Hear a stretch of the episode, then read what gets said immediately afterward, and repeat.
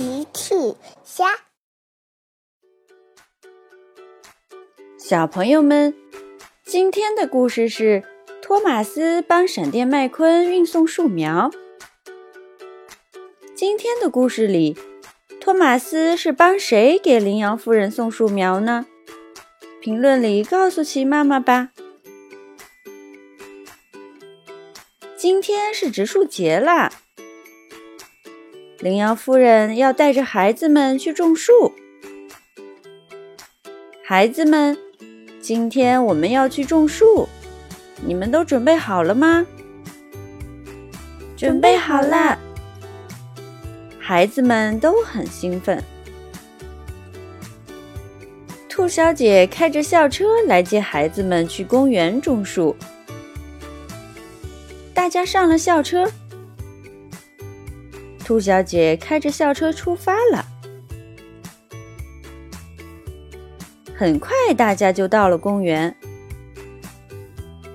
佩奇问：“羚羊夫人，我们要种的树在哪里呢？”羚羊夫人回答：“按照计划，是闪电麦昆会帮我们把树苗运送到这里。不过很奇怪，麦昆怎么还没到呀？”大家一起等啊等，托马斯正好路过。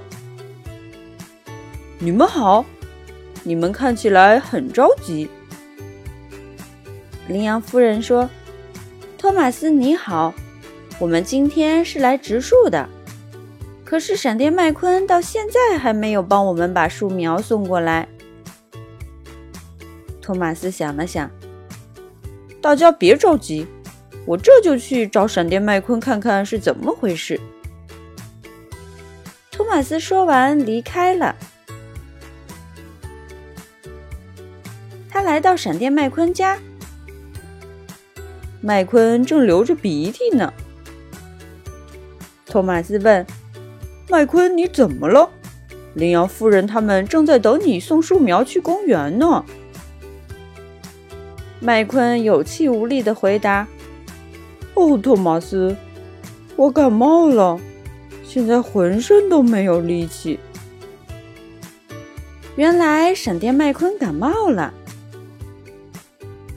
麦昆接着说：“托马斯，你能帮我把门口的树苗运到公园吗？”托马斯回答：“没问题，你好好休息吧。”我这就出发了。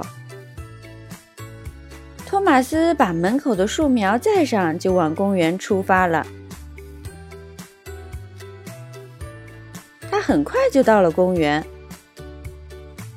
羚羊夫人，闪电麦昆是感冒了，所以运送不了树苗，他感到很抱歉。